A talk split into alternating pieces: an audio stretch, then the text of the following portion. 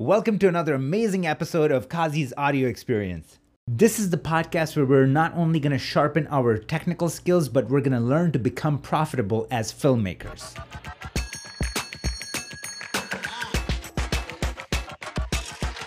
What is going on, everybody? Another Wednesday, another live. This time, we're going live with Scott Ferguson. He was the dailies colorist on Game of Thrones and has worked with HBO, Disney, BBC, the list goes on. Now he's color grading a lot too. So, not sure if it happened after Game of Thrones, but we have tons of questions for him. Thank you, each and every one of you, for just loading me up with so many questions. I don't even think we're going to be able to hit every like single question that I have on here, but I'm I curated everything so it it turns into a story. We go from start to finish and then everything in between. So he's live. Let me bring him on and let's get going. What's going on, Scott? Hey man, how's it going? Good. How are you? I'm very good. Yeah, I'm just hold on. I'm just gonna turn you up a little bit. okay. Love your accent, man. Oh yeah, I'm good. I'm good. I've just finished. I finished my workday today. I guess you're just getting started with yours. Exactly. Yeah. So what what time is it over there? It's like 7 p.m. Mm. I play I play FIFA and all the updates and everything happens based on England, so it's like 6 p.m. Yeah. your time and like I think Yeah. it's 10 a.m. my time. So uh, yeah, I, I remembered it when I used to play it a lot. Now I kind of took a break and I got to go back to it. But it's just it's yeah. addicting. I spend thousands of dollars on the ultimate team, and it's just it's bad, man. and then you still get beaten by a 10 year old. And then you it's, just, oh my god. Like you know my wife comes in and every single time and she's like why are you screaming? And then now she's so used to it she just knows. It's like she just hears me screaming in this room and spending hundred dollars. I'm like i'm gonna beat this kid with money. And it doesn't work. Um okay so scott so excited to have you. People are so pumped. Thank you. and the question I've been watching your stuff for a long time, so I'm really excited to be here. dude it just i'm like i can't i can't control my smile. I had uh, game of thrones running in the background you know? I thought i thought it would be cool and it was the worst idea because i was writing down all my questions and i kept watching it because i started with episode one and i'm like oh my god i forgot about this. So i just i'm like this is going to be a terrible just- idea um, okay, so so many questions, and we have one hour, so we're gonna try to attack everything. But first of all, guys, uh, let me just say this again: his handle is Scott underscore Evil, so just go give him all the follows. I mean, just tons of epic stuff is happening. Okay, so you gotta Yeah, follow. him. people have been hitting me up in my DMs, so I'll, I'll I'll answer all the questions that I got in my DMs, but there was quite a lot, so I'll get to I'll get to them after work tonight. brother i love it and it just yeah it me- it means the world to everybody so like people are just so interested to know about this and so am i because i'm just going to be very transparent don't know the first thing about you know dailies color grading because i've never done it so it's just one of those things that you know i want to hear out more about it too i mean i know in theory like things that i've read or you know classes that i've taken to kind of understand it but being you know in the battlefield and doing it is a completely different story right Yeah, So- yeah. So I mean, I didn't know anything about dailies color at all whenever I started. So when Game of Thrones came along, um, I was working at the post facility where I still work, um, Yellowmoon in in Holywood, um, here in Northern Ireland, um, and I was originally hired as like a PA. Like I was going to be getting lunches and like all of that kind of stuff, uh, which I was thrilled about. Like this was my first big gig in in in kind of drama. Um, but a few months before that, I I was trying to learn how to be an editor and be an assistant editor at the post house, um, and they they were going to send me on a training course. And I said, well, I don't want to learn editing because I'm learning that from all you guys here. So let me pick something else. So do you remember Apple Color? oh of course i started Yeah. So I went on the yeah I went on the three day Apple Certified Pro like color course because I thought it sounded cool. Um, so I went and did that, and then about six months after that, like they like scrapped the whole software and like just decided not to make it anymore. Fucking Apple. Um, but um, so I, I had done that, and I was in a meeting um with the the rest of the production team, um, getting ready to kick off season one. They hadn't decided if they were going to shoot on film or digital yet Oh, wow. because the, the pilot was shot on film.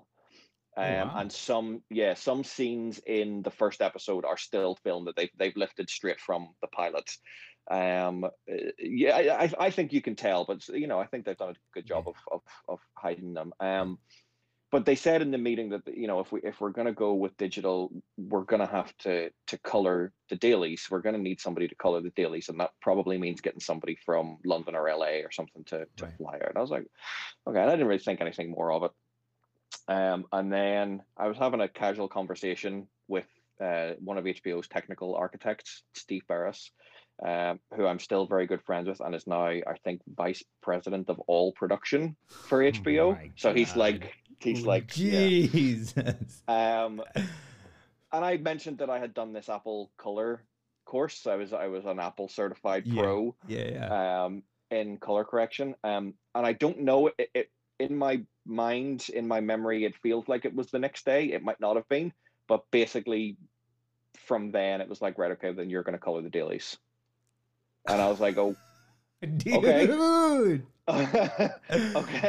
Oh Um, so the I think the next thing the next thing um, I remember is we were getting test footage in from the Alexa um, and sitting down with the the lead DP on season one, a guy called Marco Pontecorvo, um, and uh, and Alex Sakharov, who Alex Sakharov has went on to to direct like Ozark and Game of Thrones and, Oh, and loads of other stuff, but he was a DP on season one. Um, and just grading, uh, we didn't have time to get a, a color panel, so I was grading with the mouse inside Final Cut, like just dragging the color wheel, dragging the color wheels around, uh, like we were hastily trying to build like a, a a cobble together like a, a makeshift um, grading studio, um, and we shot season one. Season one ended up being shot on the Alexa, um, but we shot on tape. Hmm. Um, so the the color process, and this is the only season that we did this on because it was Huh. so new. Um, the color process. I, I, I don't want to get bogged down in technical stuff. no, no, are get in there. Boring, No, but no, um, no, no. The- um, people are. Everybody's a nerd here, so get in there. so the process was that they would bring the tapes from set. There was S by S backups, but we were using the tapes. Um, lo- old school log and capture time code, like renaming stuff, took forever. But there was an HD Link Pro, um, which was in between the um, the ingest machine and the tape deck, so that uh, we would apply a, a LUT, which was the, the only inputs that we had were RGB curves, saturation, and contrast, and that was it. That was the only thing that you could you could use to to put any sort of look onto it. So I would do that with the shot and then play the tape, and the tape would run through the HD Link Pro and into the machine, um, and that would apply the look, and we would have to do that every single night. And because there was no like, I can't go back and look at the last shot that I did. Wow. I just have to keep I you know I just have to keep moving forward. So then when we got to the stage of sending out cuts to um to executives and directors and all that kind of stuff, the stuff was really uneven because there was no way of A B in between cameras and whatever. Right. Um so from like from whenever the assistant finished prepping the uh the sequence. So once the, the editor was like, okay, this sequence is good to go, then the assistants do all their work with the sound and and graphics and VFX and all that kind of stuff. From when they finish until 9 p.m. was how long I had to do a balancing pass on the episode. And that could be one hour or it could be like Three What? hours. What? Yeah. yeah. Um, just to try and get it not, not a not Which pass, certification to school did you go to? Because I want to come out to freaking Ireland and do this. What? No, it was it was it was tough. Like that, it's it's still the hardest. It's still the hardest. Like um, hardest I've ever worked. Like most nerve wracking uh, thing that I've ever done. So we were on it for six months. Um, and yeah, so we yeah we do a balance and pass at the end to, to just to try and bed everything in, and then that will go off to the execs. Um, season two, thankfully, they brought in someone um, with a lot more experience in dailies color um, than me, a guy called John Reed from LA, um, and we switched to the Alexa Codex um, uh, kind of workflow, Mhm. which was uh, which was incredibly impressive. Uh, the codexes are amazing machines, but the size of a dishwasher, um, and you with two 10 terabyte um, removable hard drives on wheels that slot in and slot out. So we ended up having like 20 of those or something, I think, for all of the the backups, and you you graded on the mag from the camera. Um, and just saved the CDL values, and then the Alexa made all the all the media for us, um, and we stuck with that for from season two to season five or six, I think, and then we switched to Colorfront, um, and Colorfront mm. was was much more.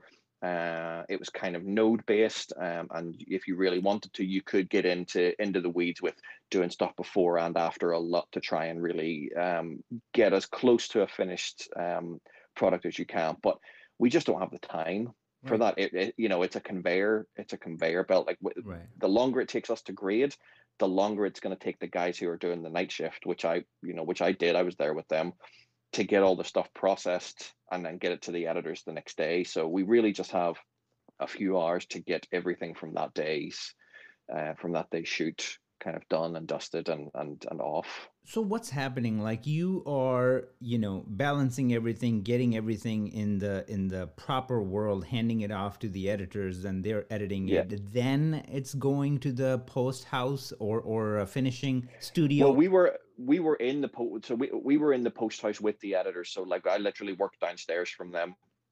So once it was baked into the DNX36 for the Avid Media, mm-hmm straight up straight into the the um, the networked storage, yeah. and the editors had it uh, that morning. Um, once it goes, or once the editors have locked the cut, everything we do gets deleted. So when they conform it back to the full res rushes, it's all back to log, and nothing that we do stays. Um, so Joe or Gary, who were uh, Joe did like seasons I think two to eight, I think, mm-hmm. if I'm remembering correctly. Gary did season one.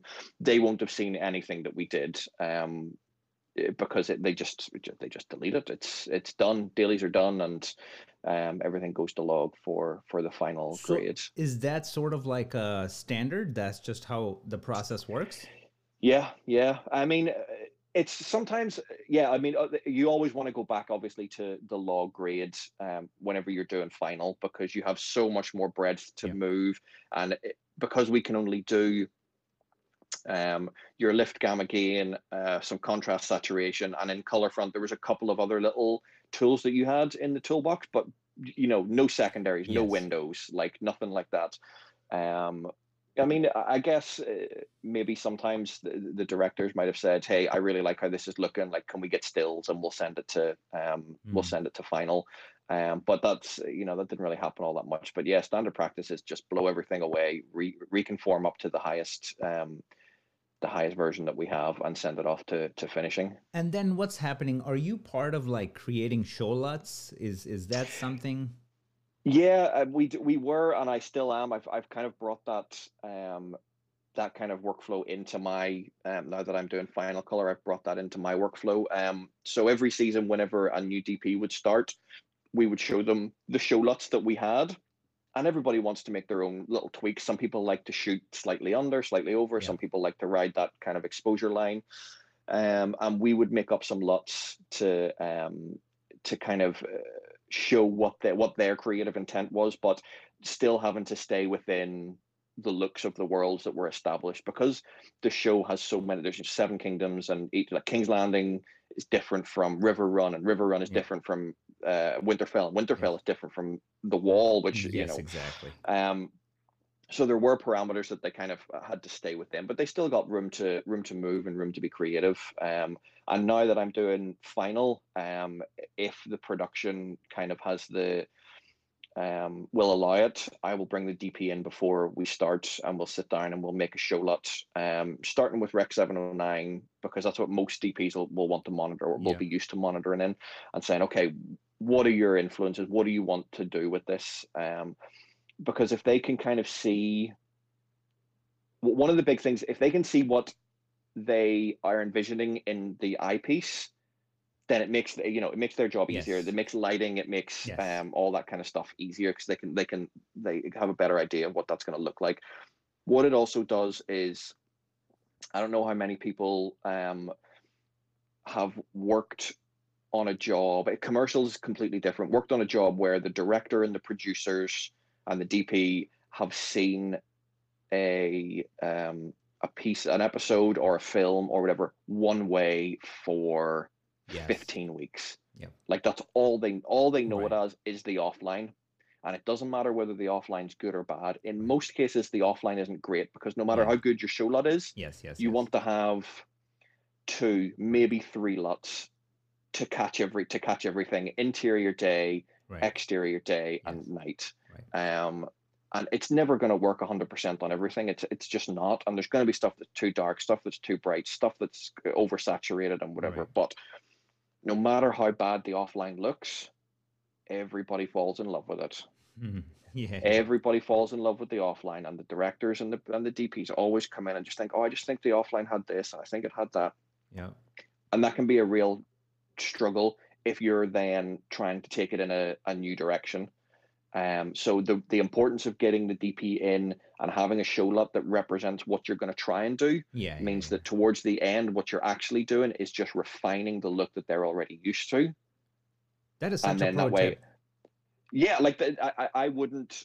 I mean, I sometimes I have to, but i- if I can, I want to work with the DP on day one. I go, okay, you're going to shoot some costume tests, like them how you want to like the show, and then come in and see me, and we'll spend half a day, and we'll go through, and we'll make some LUTs, and you can take them away with you. You can do some more camera tests, and then we can refine them, and they can be your show LUTs. And our guys are going to be doing the processing. So you tell us which LUT you want on for, you know, this scene and that scene, and we'll we'll put them on so that everything is how you want it. And then when we get into final, it's you know, it's it's it's familiar, but it, it's better.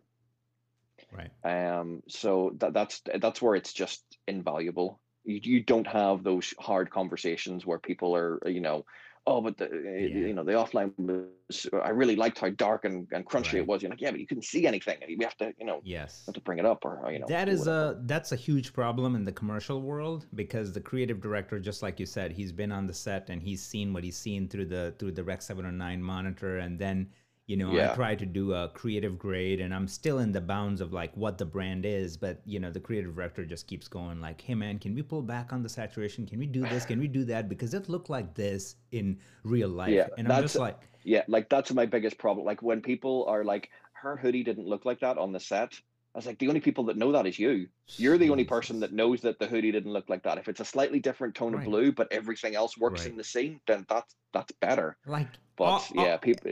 in Transformers, not everybody was wearing that teal. You know, it was black. It was supposed to be black uniform, like black shirt, but it looked the way it looked because it looked cool. And you know, so it's just really insane. But I couldn't agree more. And I think that's why I said it's a pro tip to to have that communication and try to get in because a lot of It's yeah, uh, I feel like a lot of the people that are starting out, they're just so afraid to speak their mind because they feel like, oh my god, if I say one wrong thing, like I'm I'm slashed. And the thing is that you can save yourself so much of like that heartache and pain because what happens is that you don't communicate. You keep doing what they want you to do, and then you end up being that guy who just like you know just shrugs his shoulders and goes, "That's just a job." Like you know, I just do what they tell me to do. You know? yeah, yeah, and that's that doesn't give anybody any satisfaction. I mean, if production are being, um, if production don't want to do it, there are various ways that you can sell it to them. Like it's going to save them time and money at the end. Like Right. it, it really shouldn't be a problem it's you know i would spend half a day if i can but like you really you can do it in an hour like you can you can have them in after they've done some camera tests and you can just have a chat and and, and work up some um and work up some LUTs it's really it's not that big of a, a job but it's going to save you so much time and so much heartache at the end whenever you're having to deal with with people who are married to this uh, to this look So Scott, let me ask you this: like taking that dailies experience, do you think that that helps you becoming a more efficient, better colorist?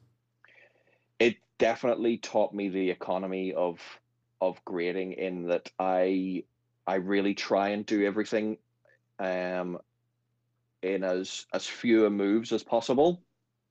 So like um I just uh, if I can you know if I can do it in in in three nodes then I will.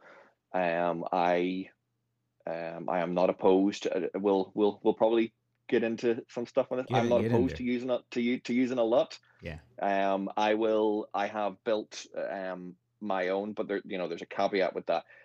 LUT packs and all that bullshit. Like, forget about all that. I have built my own LUTs for the cameras that I like, and to put them in a world where Mhm. I don't have to start from scratch every time, Love it.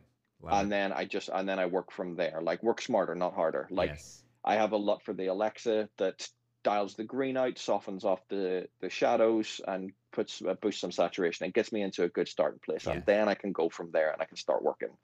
Um, and it's just like I I really try and do as much as I can in as a, a small uh, uh, a space as I can, as few nodes as I can, because I just get I get like when I'm looking at them, I think, oh, if I do I change the contrast here or do I do it? or- eh, and if I do it there, because you, you you know yourself, like the way Resolve works and the way the nodes and stuff are laid out, if you change contrast here, or sorry, you can't see me. If you change contrast here versus changing contrast here, Yes. it does do two different things. Yes, 100. So you exactly you know, and they're they're they're compounded as, as they go along, and that that always kind of because uh, you know basically every I'm self taught. Like we you know Same. watching John and watching the the um the other guys work was was great, um and after I think it was after season one, whenever Game of Thrones you know it looked like it was going to be it looked like it was going to get picked up and everything was going to go. So the guys were they the the building that they that they rented from our post house was just going to basically stay as is. They're going to leave it for six months and then they're going to come back in six months, and Yeah. that's.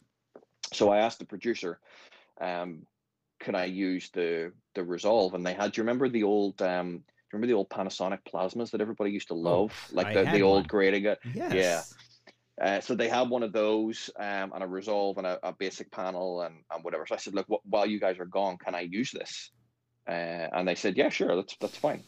Love it. Um, and so I started just saying to uh, to my boss, like, hey, I kind of want to do a little bit of this grading. So if anybody comes with anything, because back then nobody was asking, like, our we had like two online editors, they would maybe do a bit of a light pass Yeah, yeah, yeah. on stuff that was going out, but there was no colorist. We, we didn't have a colorist or anything like that. Um, and he said, you know, I don't really, I don't know if there's like a, I don't know if there's if there's the enough work Yeah. for you to do that. Like you're gonna have to be an assistant editor and like do this on the side. I was like, okay, fine. Yeah. Um, and a director called Mike Lennox um, came to me and said, "Uh, he's got this short. And, you know, he'd heard that I'd done a bit of grading and did I want to do a pass on? I said, yeah, great. So he, so we did that. And it was a great short called Boogaloo and Graham. Um, and then about six months later, it got nominated for a BAFTA. for best short. Oh, Man, let's go. Um, and then, uh, like a couple of months after that, it got longlisted for the Oscars. Uh, and then- and- yeah, and then it got shortlisted for the Oscars, so they got the Oscar nomination for best shorts. Um, and then I was just telling everyone who listened, it's like I agree, hey, I graded that that Hell short yeah. was Oscar that was Oscar Hell nominated. yeah.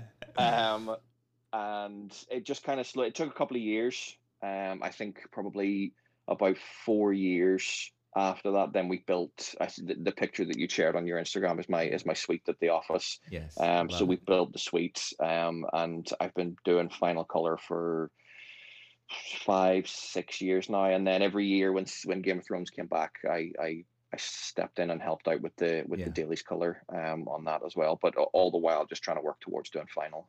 dude just such a good life and and the moral of that story is that you know commit first and then figure the details out Oh, later Yeah, you know say yes and figure it out later. You're like, there's no, like, what's the worst? What's the worst that's gonna happen? Like, as long as you're reasonably confident that you can do it, you Right. can just figure it. Like, it's I, I you have uh, uh, I have this guy that's you know slipped into my DM yesterday, and he's like, "Kazi, I'm just starting out. I don't know the first thing about color grading. Um, I'm watching your videos and all that." And he's like, "Hey, how much should I charge?" And I said, "Why is that on your mind?" I'm like, "You don't need to charge anything. The people who give you work should be charging you. You should be paying them."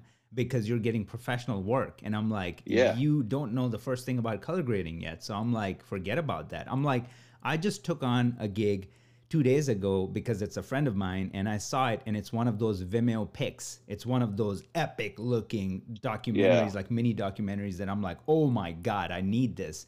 And I got to deal with them. I'm like, listen, I'm going to use this for my tutorials. I'm going to use this for my paid course. Are you cool with that? And I'll do it. And he's like, Yeah. I fucking love you, dude. Like, let's do this. Yeah. So it's like there's so many other ways than the monetary value, like where you start Yeah. with, because that relationship is just broken from the get go if you just come from Yeah. that mindset, you know? And yeah. I'm, I'm and you you just I, you're you just need to be careful of all of that stuff. Like I'm I am always very cautious of of um working for working for free. Definitely if you're getting stuff out the other end, like if you're get you're getting Yeah. the footage and you can use that for the other for the other. But there are definitely people out there who are going to try and get a free grade. right, right, right. Um and like you've always got to you've always got to be careful. And you know I've had calls from DPs that I've worked with and they'd be like, oh I'm kind of thinking about doing this for for for this short and whatever. They're like, oh yeah, we can, you know, we can talk about that. We can work something out. It's like, oh no, I thought maybe you could just explain to me how to do it, and then I could, and then I could do it. I was like, oh my "Mm, god.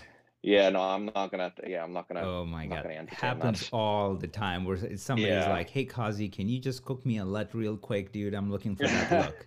And I'm like, I'm on it. I'm on it. I, I just told my wife, hey, I, I gotta leave. We were at dinner, but I told her, hey, I gotta go home. I gotta cook this dude a LUT. You know, that's what needs to happen. Um, Scott, I want to ask you this. So, working on a show like Game of Thrones, does that open you up to like just does does it blow you up? Like you know, where people are just like, okay, you know, Um, yeah, uh, yeah. I think I think it certainly didn't hurt. Um, whenever it came time, and I was like, okay, I'm I'm gonna be putting myself out there as a colorist from now on, and then to to have HBO, like there's people who could work their whole careers and never have an HBO drama. Like the HBO dramas are the Yeah. are the peak peak, yes, of of of drama. Yes. Um, and for it to be not only an HBO drama, but to be probably the biggest drama of the last, you know, 25 period, years. dude, like period, yeah, like it's it's um it's insane. So I think that that definitely did help. And I, I had like a couple of online magazines like kind of seek me out to have a chat and and that sort of thing. Um, John uh, Reed, who was uh, the the lead uh, uh,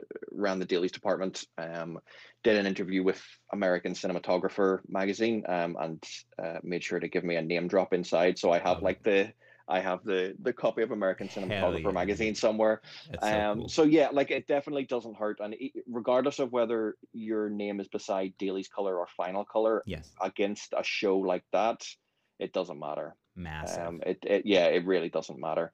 Um, uh, you know, I've been we've been very lucky here in in Northern Ireland where we've had a real um a kind of resurgence, uh, not even a resurgence because we never had a resurgence. We never had the the too much going on to start with. Um, like a real uptick in in high quality dramas coming here, um, and that's thanks to to Northern Ireland Screen. I, I'm sure you guys have something similar where you have like a, a body um like I see at the end of uh, at the end of show American shows that I watch like Made in Georgia and those Yeah. sorts of uh, things. Well, Northern Ireland Screen do the same thing. They they entice people to come here with uh, tax breaks and match Right. funding and all that kind of stuff.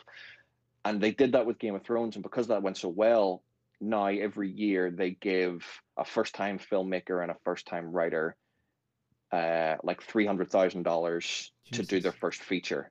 Um, and for the last, I think, four years, I've colored all of those features for them. Dude, Um, so, so, like that's been great. Like, and that's such a great thing. Like they're getting they're getting their big shots um, to to make their first feature, and then at the same time, like I'm getting a shot to grade like a full feature film. Like that's that's great. Um, and then Line of Duty, which is the biggest the biggest drama on UK Looks TV Yeah. yeah shoots shoots all um all here and they decided uh, I I uh, you know I don't, I don't really know they had a they had a colorist um and for whatever reason they decided to ask me to do season five which I was thrilled to do um and season six is was supposed to be filming now but obviously the the COVID thing kind of um shut that down but I think we're you know hopefully they're gonna they're gonna start soon and I'm gonna do season six for them um so we've we've been very very lucky um and uh, long may it continue. Yeah. So are you mostly working in uh, long form, like TV and uh, features?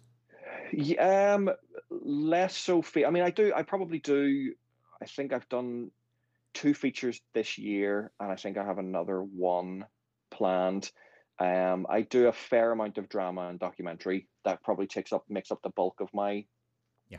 time. Um, and uh, you know, features are are great when we when we can get them. But yeah, drama and documentary take up most of most of what I'm doing. And what's the timeline that you're given on average? I know everything is every show is different, and Yeah. But for so t- I'm doing it. I'm for TV, like I'm doing a, a show at the minute um, called Bloodlands, which is going to be on BBC, I think, sometime later this year. Uh, big budget drama. Um, we have I usually about three days to do the first episode because Okay. we we got to get the look and that there you know there's a lot goes into a first episode, um, and then two days for every subsequent ep, and it's a sixty minute, um, it's a sixty minute episode. 30 minutes a day. That's fast, dude. 30 minutes a day yeah yeah um it's it's tight going but it's definitely doable. Hmm. it's tight going but it's doable. Um and it, it becomes more doable the more the you know the further into it you get. Like the first episode's always tough. Yeah. uh, second episode it gets a bit easier. Third episode it gets a bit easier. Um and you know then it it's it becomes a bit more um a bit more routine. Um but yeah it's it's tight. And it, it's funny because you know you nobody would get so 60 minutes is two-thirds of a feature Right.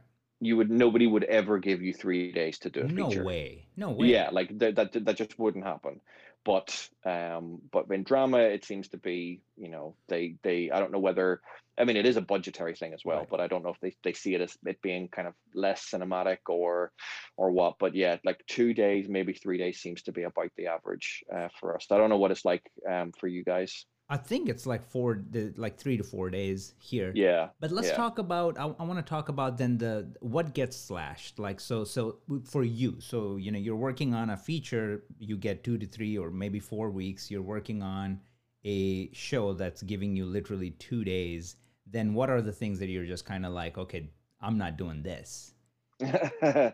um, all the extra stuff that um that people kind of expect colorists to be able to do these days. So object removal, like keying, uh, like basic VFX and that Yeah. kind of stuff. The stuff that people come into the room and you know. A year ago, two years ago, you would have said, "Hey, that's an online fix. Like yeah, that's not me." exactly. whereas nowadays you're kind of expected to have to to do uh, which is you know i don't mind learning new things and stuff but at the same time i want to color i want to like Yes, that's what i want same. to do i don't want to you know i don't want to remove a smoke alarm from a ceiling because No like way. your art department missed it or whatever I got I got a So guy in the Russia. I got a guy in Russia that I just send this stuff to. Like anytime, even down to a wire removal. I'm just I am so I'm like my dad. My dad is like just doesn't even know how to spell computers, and I am like that when it comes to VFX. Like where I just voluntarily say no. Like this is where I draw the line. I'm gonna pay out of my pocket somebody to just do it for Yeah. me. And you know, I created a pipeline that works. You know, every every so often there's one where and it's it's uh, it's always just a little bit of fun whenever you have like the execs in the room or whatever and they ask you about oh do you think you would be able to maybe do that we really don't want to send it to vfx and you take a look at it and you go that's easy and you're like yeah i can take care of that and you do Yeah, it like quick yeah. quick and it's done and everybody's super impressed and you go Yeah, yeah okay yeah. that, that's that's fine but Yeah. like all of that stuff you just have to say okay i'm gonna have to leave that you're gonna have to leave that for the online it'll get sorted nobody's gonna you know it's not gonna get left but right. we th- this is the grade and we need to and we need to focus on focus on that Yeah. um i just i just finished a feature um we're actually waiting for the um the cinemas to open up here again so we can get a, a dcp review um done properly in a in a theater with the with the sound and stuff and then we'll make the last final tweaks to the grade um but that was like just over two weeks we had to do that and it's only like a i think it's like a 92 minute feature yeah. um, and we had just over two weeks. But like an, hour- an hour long drama, we get two days. Oh man, that Um, is But it. I mean, it's not it, it's not on. it, it- it's not unreasonable, and it's not and it's not um like right down to the wire to get it done. It's all doable, but it's just like yeah, like there are some things that just kind of have to just have to let sit and go. Oh, I wish I could do a bit more with that, but we need to move on. Everything's looking good, and you know everybody's Yeah. happy.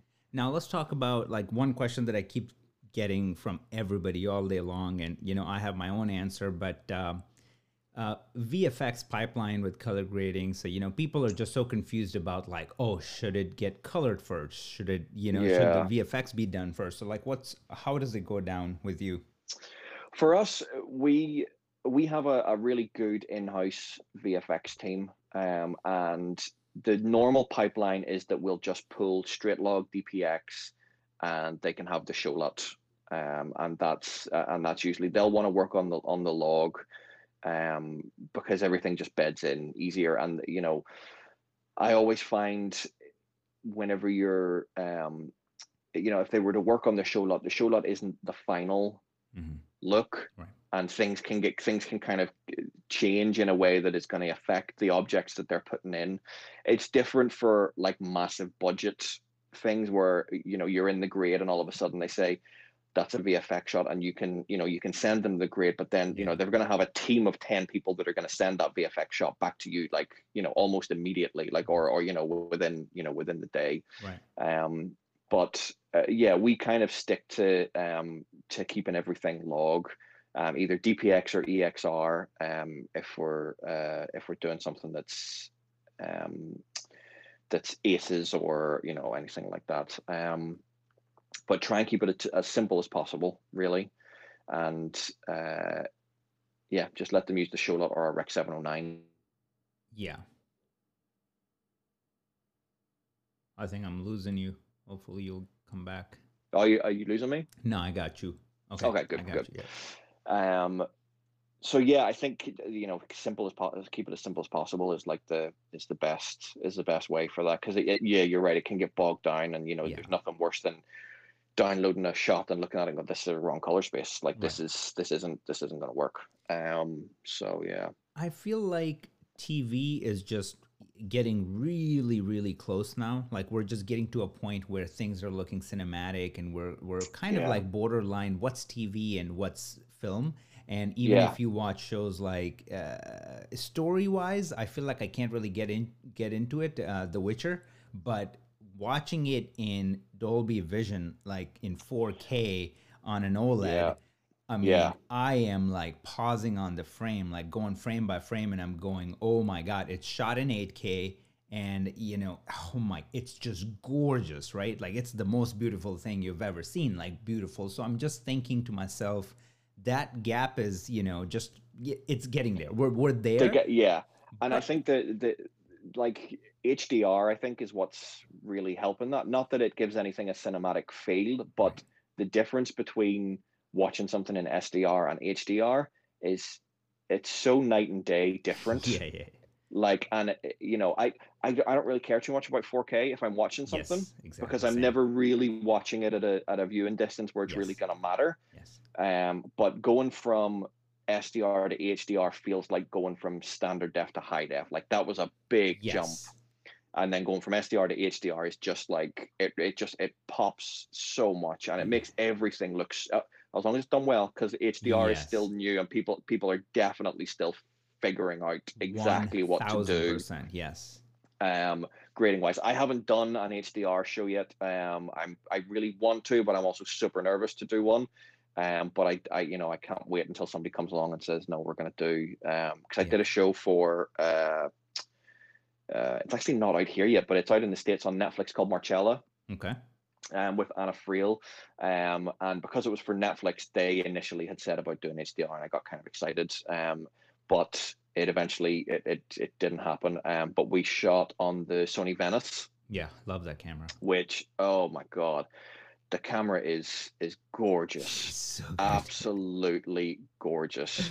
Um, uh, we shot like uh two three nine, so shot all anamorphic lenses um, and then uh, punched in to uh, to a two to one. So just basically lost everything Yeah. left and right, yeah. and then punched in two to one for um for for broadcast. Right. And it looked like that's one of the things that one of the the things that I'm most happy, like most proud of. Like the grade, I think, and the the cinematography looks brilliant.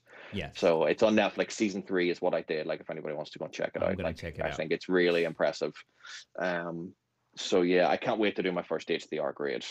Yeah, I mean it's so what what what I was getting at is that let's talk about it. I know you didn't grade it, but The Long Night, episode 3, season 8, you know, gets so much heat for what happened, but Yeah. it is so crazy that when I watched it as a colorist, I was just like I am in heaven because to to get lost in the story to a point where you're doing this on the screen and trying to figure out what is really happening and what's where that's it's the long night. It's the dark night. It's Yeah. the, you know, it's um, the uh, show that Jill uh, graded recently that came out on Netflix. The um, haunted or haunting of the Hill House or something like that. I Oh yeah, hell yeah, yeah, yeah. I yeah. mean, think of that show, right? It's like such a different, it's such a unique grade, like where everything Yeah. just sits right there. You're just like, oh man, you know.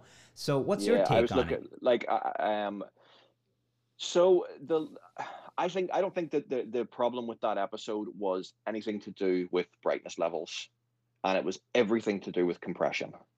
Yeah, I think whenever people were complaining about not being able to see it, I would say it's because the vast majority of people who were complaining were watching illegal downloads of it, mm-hmm, and that they weren't watching it on proper televisions. mm-hmm. proper calibrated televisions. Um, there was a guy. Th- this is. Uh, I was buying a sofa, and uh, I was sitting down with the guy who was trying to sell me the sofa, and uh, you know he had to ask what I did, and I told him I was a colorist. He's like, "Oh, what's a colorist?" You know, you get Yeah, you- yeah, like you get that. uh, Yeah, yeah, yeah, one hundred. um, um, uh, and he's like, "Oh, did you work on Game of Thrones?" Blah blah blah. And the the episode had just aired like a week or two before. He's like, "Yeah, what was up with that episode? Like, I just, I really couldn't see it, and I didn't want to get into the whole thing." And I was like, "Well, where were you watching?" it?" He's like, "Oh, I was watching it on my phone in the break room out the back." I was like, "Oh, like that's not. uh, Of course, you couldn't see it on your phone. Like, that's not what it's built for. And what you know, what shitty streaming service are you like illegally streaming it from Right. and all that kind of stuff? Like the compression and the macro blocking and all that kind of stuff that goes into that is what really mushes up the shadows yes, and you and you lose the detail. Um, I watched it on a nice TV. Yeah. and I thought it was great. Let me ask you this: Like, there is one thing that I'm gonna have to say. HBO sucks at compressing these things. I feel like when it when it comes to Netflix, Amazon, they just got it down. I feel like Amazon better than Netflix. I'll go that far because I'm a pixel peeper. I got a 77 inch that I sit like four feet from, and I even get closer, and I'm just a like you know frame by frame guy. So keeping that in mind, I feel like Amazon tops Netflix.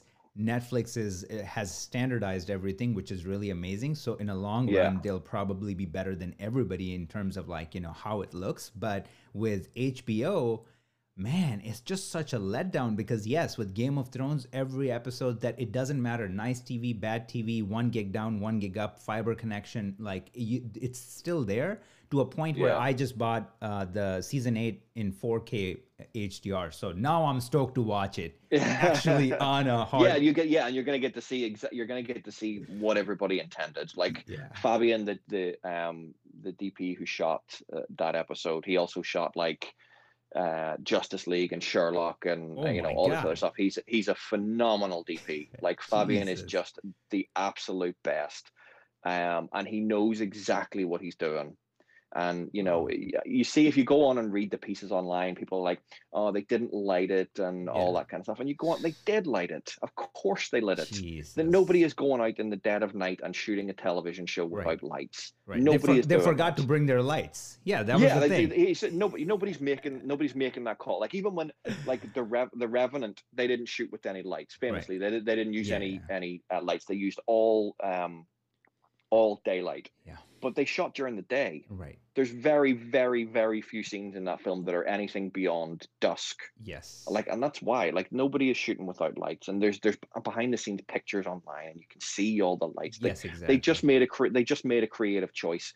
I'm into the creative choice. 100. I think what let them down is that the technology and people's um, setups yes. wa- haven't caught up to what they intended on people um, seeing yet. I, Like if you have a properly calibrated TV, I think you're right about the compression uh, with with with uh, regards to HBO. Um, and hopefully, I don't know if HBO Max is um, is going to be 4K or uh, or that kind of stuff, but they're you know they're eventually going to have to get there. That everybody's Yes. doing it, so they, they they will eventually get there. Um, but I think like the number of people whose houses I go into and I have to turn off right. Like fluid motion or Yes, like yes. all of that like soap opera nonsense that's built into everybody's TV. Like people, most people I would say are not watching the Yes. best possible picture on their television, and people are spending like decent money on TVs, Right. but they're just not being set up which is why I'm kind of excited about the new LG, like with the the filmmaker or what? Oh are they my god, the filmmaker Yeah. mode is Yeah, it's crazy, right? Because I got the C6 HDR 2000, so I calibrated that screen, you know, through Yeah. Calman. I calibrated it, and the craziest thing is that after my calibration, which is under, you know, uh, two delta average, even with that compared to the filmmaker mode, the only Yeah. difference is that the filmmaker mode is just a tiny bit more desaturated in the shadows.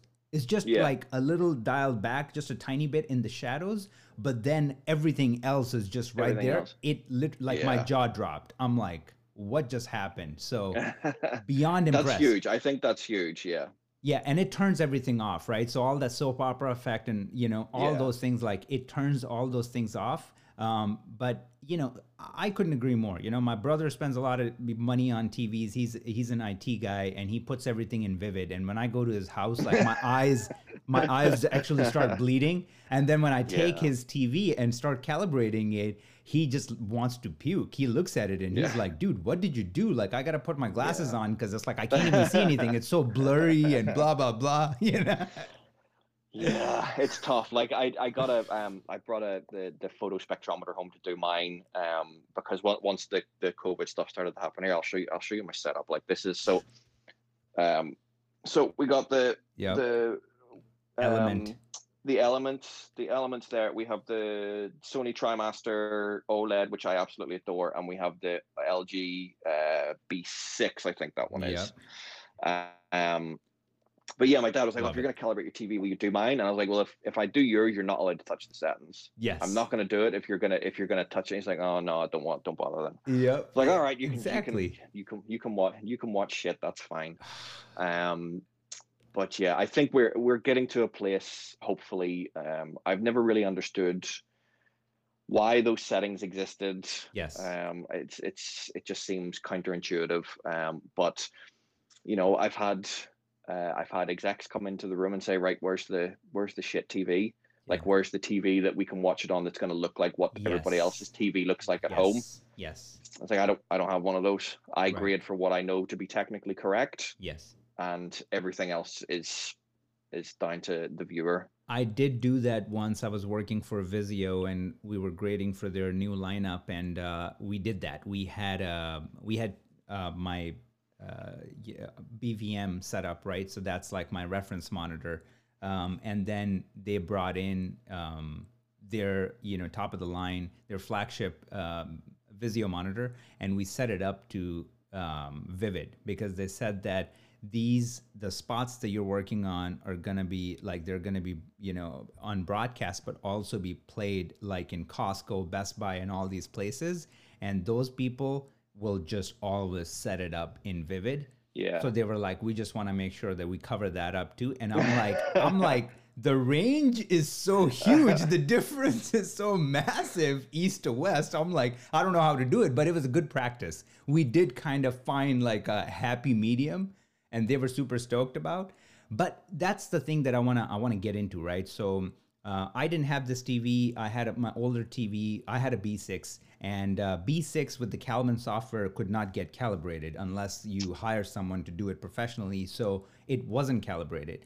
The Yeah. problem was anytime it kicked into Dolby Vision, it drove me crazy. It looked so bad, and I just knew that the colors were off, but I just don't know where to go. you like, wh- where to go with it. Yeah, but like where to go with it like i know the you know parameters and everything but i just didn't know where to go with it which would be accurate so i watched mindhunter and i absolutely hated it the the look i love the show Yeah. i watched season two and it was in dolby vision and i'm like oh my god it ruined it for me and then finally i got this monitor calibrated and i put on mindhunter. That was the first thing that i did season two. And all of a sudden the skin tones started to look like actual skin tones. And i'm like oh my god i'm gonna watch the whole season again. Like it just yeah. you know so it's tough. Like it, and, and it, what, people still finding their feet with um with HDR stuff. Like I definitely wouldn't have wanted to be the guy that that graded the first HDR show for Netflix yeah because like that you know uh, um there's was it, a lot was it of house stuff. of cards Um, I think it was either House of Cards or Daredevil. daredevil yeah yeah daredevil, Daredevil. I yeah. think it might have been Daredevil. um, because again, like I have the I have the B6. Um, I've had the same trouble with Dolby Vision. It's a little better now. There's been a couple of decent software updates and stuff, but that's why I don't use it as my grading monitor. Like yes. that's why I brought the the PVM home from from work. Um, it's used as my as my desktop. Somebody in the in the uh, comments it. just asked, does does my red does the red wall behind me not bother me? But I have. I have a nice eighteen percent gray. Hell the, yeah! Um, Let's do this. Yep, on there, and I got the nice KEF uh, low profile flat speakers, which are incredible. Man, you you um you got to draw the line sometimes. You know, like my last place was like eighteen percent gray, and the windows were like blackout curtains all the time. I started to get like I wouldn't go as far as saying depressed, but I just didn't want to be in that room. I just didn't want to yeah, be in my room.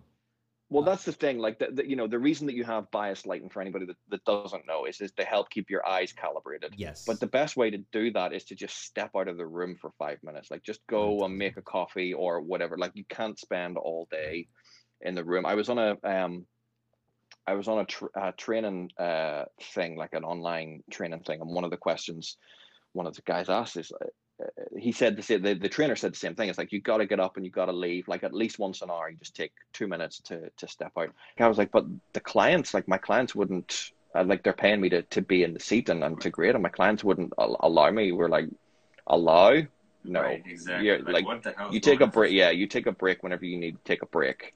Um, and it's it's good for your eyes. Like that's what the bias lighting is there for. But nothing beats just stepping outside. And you know when you step outside for two minutes and come back in, you'll look Everything at a scene that you've shit. just spent tw- yeah you just spent 20 minutes grading something you're like what the fuck was i thinking yeah i know like this this like this isn't right right um oh so all yeah the time or or any project that i've created i mean up until recently like now sometimes i watch a, a few music videos or whatever i've created and i go that was pretty good like that was pretty yeah, good but like i that's good. Like once you can get, you can definitely get to that uh, to that place. Like you're, I don't think you're ever going to be hundred percent happy with right. everything that goes out because you know sometimes time, sometimes camera. You know, there's there's so much like there's so much yeah. stuff that goes on to making stuff look good. Um, but there's a lot of stuff early in my career that is like out there on Netflix and YouTube and all and iPlayer and all that kind of stuff. You're like, wow, I was uh, I was really winging it back then. Yes, um, exactly. And oh God, I wish I could go back and do that over or take my name off it or yeah, take my name off. That's like that's the biggest one. One thing that I have to say is that my biggest problem used to be that you know just the the bratty attitude, like where I did something and I knew it was the best thing for the story and it looked great, and then the director at the last minute came in and just went, "Hey, dude, can you brighten that up a little bit?" And I'm like, "Wait, what? It's a night scene." and then there's flames going off in the background like this works this is perfect yeah. silhouette to that fire you know that's that's working great and he would be like no no no dude i want to see detail in our dude like lift them up and then i would just do a crazy sloppy job and just lift my gamma and just like get it done and send it out and then they print it and then i look at it and i go oh no like uh, yeah, why did i do that why did i get in my head and yeah. just wanted to be a brat and just ruined it you know? there's a there's always you know there's a there's a there's a lot to be said for um for fighting your corner um and it, but at the end of the day it's their film yes. and you can only you know you can only go so far um I, uh, there's a story that I, there's a story that I think about a lot um, whenever whenever I'm grading, um, and it kind of it reminds me about why why I enjoy what I do, and also not to get kind of too bogged down in all of it. I'm going to leave out some names and stuff because I don't want. Yeah. But a friend of mine told me this story, and he was back probably 20, 30 years ago, whenever he was training. And he said the colorist that he was working with was um, trying to wax lyrical about the process um, and kind of uh, getting quite um, into the the mood and the tone and the story and all of that stuff plays a part. It does, yeah. but at the end of the day, we're there to make pretty pictures. Right. And he was he was going he was going on, and the DP looked at him and said, "Just fucking great it, dickhead." Yeah. just like and I and I just I just like I really really like that story because at yes. the end of the day, like that's what I'm there to do. And if I want to put out the best image possible, right and I will fight my corner for the best image possible. But at the end of the day, they are paying me for what they want. And if they don't leave there with what they want, they're probably not going to come back. Yes. One. I, So- I just could not agree more. One thousand percent. That was my biggest rookie mistake in the beginning. That I would try to prove them wrong and tell them how, like I would get into the nitty gritty and tell them why my choice is right. But ultimately, it's not about that. Ultimately, what it's about is that if my mom sees it and she, she says this looks like shit, or if she sees it and she goes, I'm going to share this because this is the most beautiful thing I've ever seen, then that is the Yeah. end result. Because when you think of The Revenant, it's like a really dark subject. It's like, it, when you think about it, you're like, oh my God, this movie should just look like the biggest blob we've ever seen. But it's quite the contrary. It's like one Yeah. of the most beautiful things that you have ever seen. Yeah. Because just like you said, you can really simplify it and just put it in those words that, hey, at the end of the day, you got to make shit look good. Yes. Period. that's what it yeah that's what it's all about like i i work with a young director like i think this might have been certainly one of the first features i ever did and it was a completely no budget feature. Like these guys shot it all themselves for no money. Um like just they had about five different dps like just shooting on whatever cameras they could get hold of. Like you know fair play to them they made like a full feature. And me and the director um it might have been because he was younger than me. That might have like kind of annoyed me a wee bit. But uh, but we really we got into an argument about a scene because I had made a scene look like like this really cool like kind of downtown Tokyo like neo You like it, it, it- uh, like and I I Blade loved Runner. it. I loved it so much. Yeah and he and he hated it. oh, It wasn't it wasn't even like oh can we just like can we just dial it back a little bit? It was like no this is this is completely wrong. We need to change all of this. And we got into a we got into a thing about it um and it went on for quite a while probably longer than it should have. And eventually obviously he's the director so we changed it. Right. and about I'd say probably about two years later he came back with another film. Um and he brought it up again. And I was like he's thought like he's thought but he but but what I'm what I'm what I thought was he has remembered a bad experience yeah, that that was my fault. Right, that was that, that I should have just said you're the boss Yeah, like here here's the reasons why I like it right. and if you don't agree that's fine then That's we'll fine. we'll move on then I'll change it and we'll move on but I didn't and I was stubborn and I tried to fight for for something that it, it- at the end of the day is not my film um, and he remembered it and you know he could have chosen to take his next film somewhere else because he's like I don't want you know I can't deal with the headache of having Yeah. an argument or something like that and that was on that was on me at the end of the day I have to give them uh, what it is that they want and if they leave happy they'll come back my Yes. happiness is secondary to Yes. to whatever the production wants or needs um, and I want to be happy with what I'm putting out so I want to do or actually no I want to know that I did the best job possible yes, whether I'm happy with the look or whether I thought I could have done something different that I liked more. If I'm happy and I think that I did a good job, then that then I've done it. That that's a good day's work. yes. Take ownership. Like I, I say, listen, somebody put in, you know, even if somebody put in ten dollars and that was their budget, that's all that they had. If somebody put Yeah. in hundred thousand dollars, that's all they had. Don't do injustice. Don't just take on somebody's project because you want to make a quick buck and then you complain about it, bitch about it, and then give them something that is not going to take them anywhere and it's going to like just shit on their product because Yeah, if the first version of Whiplash was not done properly and was not professional, it would not have gotten the eyeballs that it did then when it turned into an actual Whiplash. So everybody Yeah. has to be honest, you know, throughout this entire pipeline. And that's Yeah. just a discipline and that's like the, the values that you should carry, you know, Yeah. a- as a professional. And that's a very the, the, you know the time to fight your corner is going to be times whenever they come in and say, "Hey, here's what we've got. We shot it all on iPhones, or we shot it all on like like DSLRs, or Right. whatever it is, and you know we only had enough money for like two or three lights or whatever, but we wanted to look like Blade Runner." yes. And then at that point, you go, "Your film can't look like Blade Runner." right. Like you're not Roger Deakins. You didn't light it like like most of Deakins' stuff comes in camera. Like there's there's Yes. not a, like there's not a lot of grading that goes into Deacon stuff. Right. Um, so you so you and that's whenever you have to say, look, we have to be honest with each other Right. about what is possible and what we're going to be able to do and achieve. I want to give you the best image that you're happy with, but we have to be realistic about what we can achieve with the material that we have. and just be honest. Like, I mean, I just worked on a on a short film, and I created this really cool. It was a superhero, you know, short film, and I created this Justice League inspired, like, just really pushed the teal and orange, and just kept it on that cusp. but then the skin tones are looking right. And I, I was just so proud of it. I was so happy, sh- you know, sharing it with my wife. And she's like, you know, you're, you're acting like a, when you were 20 working on something. I'm so happy.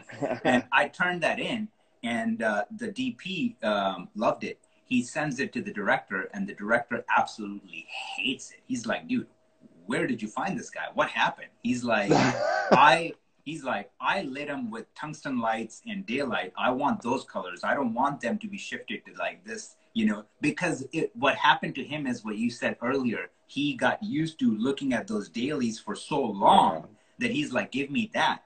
And to which I said, uh, don't call me again. I'm like, I'm not you guys. I'm like, this is just a waste of my time. I'm done. Yeah. You know, so it's like you have to pick your battles too, right? Because I know that yeah. I know more than them and they're green. Like there's going to be a point in your life when you're dealing with people that are just, you know, green. They're just starting out and they're just trying to play the boss man role and you can just put them in their place. You can just be like, yeah. you know, hey, just this sit is, down, yeah. just stop.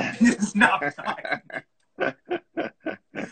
Brother, this was a freaking blast. I had like thousand questions here, and we just ended up like talking like we know each know, other for four years. So this was such a great time. Do you want to just give us like a piece of advice for people that are aspiring, that are just starting out, and and you know want to know what what's the roadmap, the proper oh, The roadmap is to try and take whatever you can get. Like daily, just because you start out at doing dailies color doesn't mean that you're not that that's what you're going to be doing um like for the rest of your career. Like it, it, you know you can you can work towards you can work towards doing final. I know tons of people who make a really good living as a dailies colorist and that's what they like to do because there's a whole there's a whole other technical side to dailies color that we didn't even really get to to to chat about in terms of like archival and backup and like making your um your matter, all that kind of stuff like that we didn't get to talk about. And there's people who really kind of relish that sort that sort of stuff. Um, uh, so I would take whatever gig that you can get that lets you color.